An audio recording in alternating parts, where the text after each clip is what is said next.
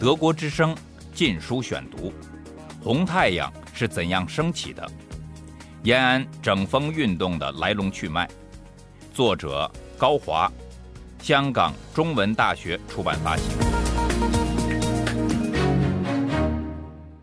第三十八节：整风运动前夕，中共的内外环境与毛泽东的强势地位。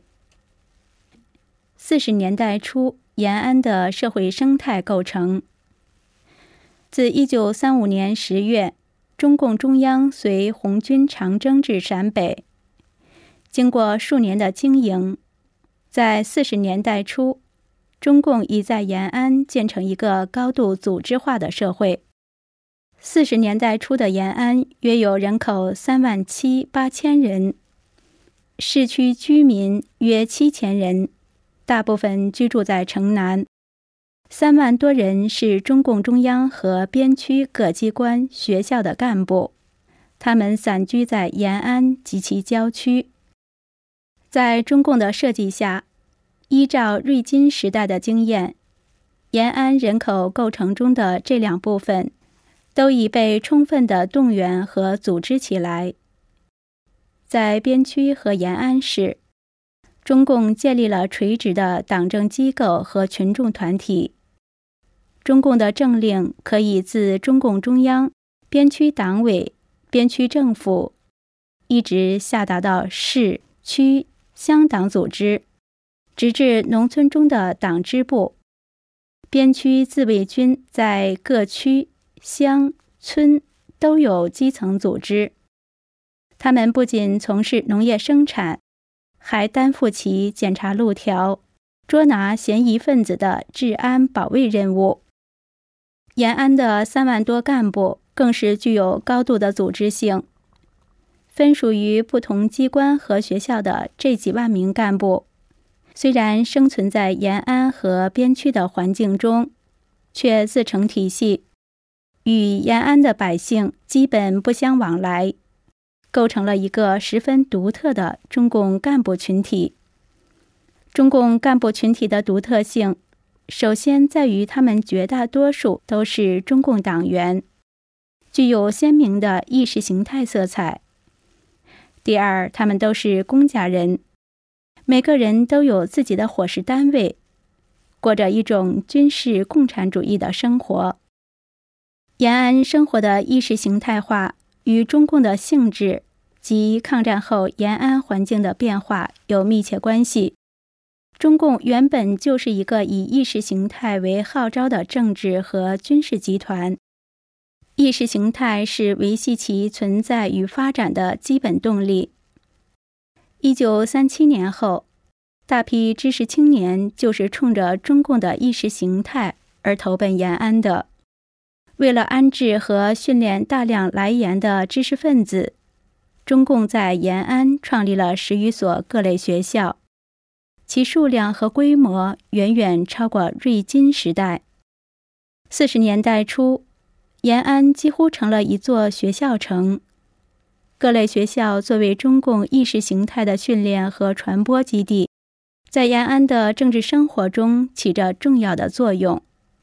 延安有马列学院、中央党校、陕北工学、抗大总校、中国女子大学、鲁艺、泽东青年干部学校、中央组织部训练班、中央职工委员会训练班、西北工学暨枣园训练班、自然科学院、民族学院、军事学院、炮兵学校、军委机要学校。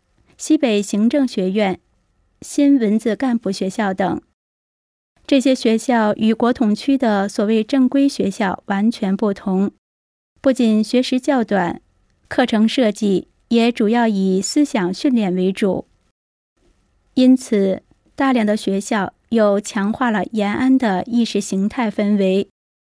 生活在延安的干部群体，在各自的机关、学校过着一种基本生活用品依赖于平均分配的供给制生活。抗战初期，国民政府对中共军队尚有经费拨出。一九三九年后，国共关系恶化，边区开始被国民党军队封锁，国民政府拨给中共军队的经费也时断时续。一九四零年后，更完全中断，造成边区和延安的物质供应出现极严重的困难。边区一百五十万居民要养活近十万的中共部队和干部，负担极重。为了舒缓粮食压力，一九三九年抗大总校和陕北公学迁移至华北办学。中共为了彻底解决物资供应困难的局面，在一九三九年后发起生产运动，到一九四零年后更掀起大生产运动。同时，各机关单位纷纷兴办了各类经济实体，以解决单位内部的物资供应。作为战时环境下。为解决生存而采取的一项特殊措施，中共还以特种物资的名义种某物，甚至发展到某货内销。德国之声禁书选读。一九三九年后，延安的物质生活已十分艰苦，但精神文化生活却十分丰富。大批青年知识分子来到延安后，马上就发现自己置身于红色理论的海洋。中共在延安创办了一批报刊，既有《新中华报》，一九四一年扩大为《解放日报》、《解放周刊》、《共产党人》、《八路军军政杂志》、《中国青年》、《中国妇女》、《中国工人》。中国文化等，延安最大的出版单位解放社还出版了《马恩丛书》等各种理论和政治宣传读物。一九三九年，萧三从苏联返回延安，办起了俱乐部，迅速将交际舞传播了开来。交际舞会、京剧晚会、大合唱、日出、雷雨。使延安的革命斯巴达式的生活又增添了一种活泼欢快的气氛。除了间或有日军的空袭，延安似乎已远离战时生活环境。在延安公家人的日常生活中，老干部占据了极重要的位置。所谓老干部，大多也只是二十八九岁至三十多岁。他们一般都经历过长征，现在担负着各机关、学校的领导工作。一九四一年后，延安将许多高级干部从各根据地调来延安参加整风学习，另外也带有储存、保养高级干部的意图。中共中央为了照顾担负领导职务的老干部。专门成立了中央保健委员会，为他们提供较好的物质与医疗服务。延安的两个主要医院，边区医院与中央医院的服务对象也有差别。中央医院主要为领导干部及其家属服务，兼或也为经组织介绍的一般干部治疗。为了照顾老干部的身体。一九四零年，延安光华农场建成，里面存养了一群从华北根据地迁来的荷兰奶牛。享有特造供应的老干部，每天都可享有鲜牛奶供应。随着抗战初期延安的抗战救亡气氛，慢慢转变为日常生活的气氛。延安公家人内部的关系。也逐渐发生变化。不仅老干部与新干部之间存在着许多矛盾，即使老干部间也是非短流长。相比之下，延安青年知识分子之间的关系还比较亲密。尽管气氛已与1937年至1938年很不一样，1940年后。三万多公家人已在延安完全安定了下来。党在思想上、行动上和生活上全面地照管着他们。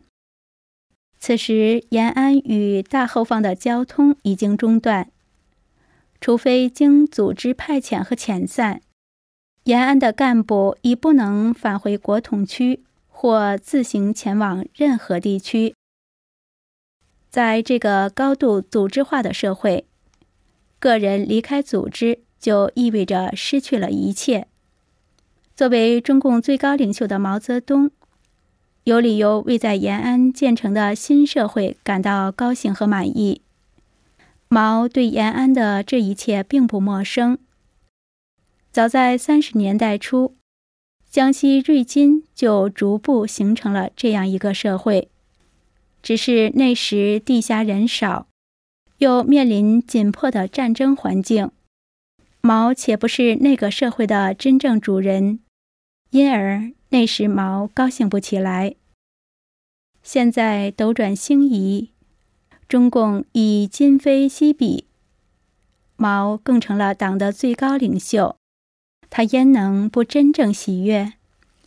数年前，丁玲在保安曾以小朝廷当面向毛描述了他对陕北苏区的观感，毛就对这个说法很感兴趣。现在毛当然不会在乎蒋介石说边区是什么国中之国、封建割据，毛就是要在边区创造一个国中之国，未来还要夺取全中国。德国之声《禁书选读》：红太阳是怎样升起的？延安整风运动的来龙去脉。作者高华。香港中文大学出版发行。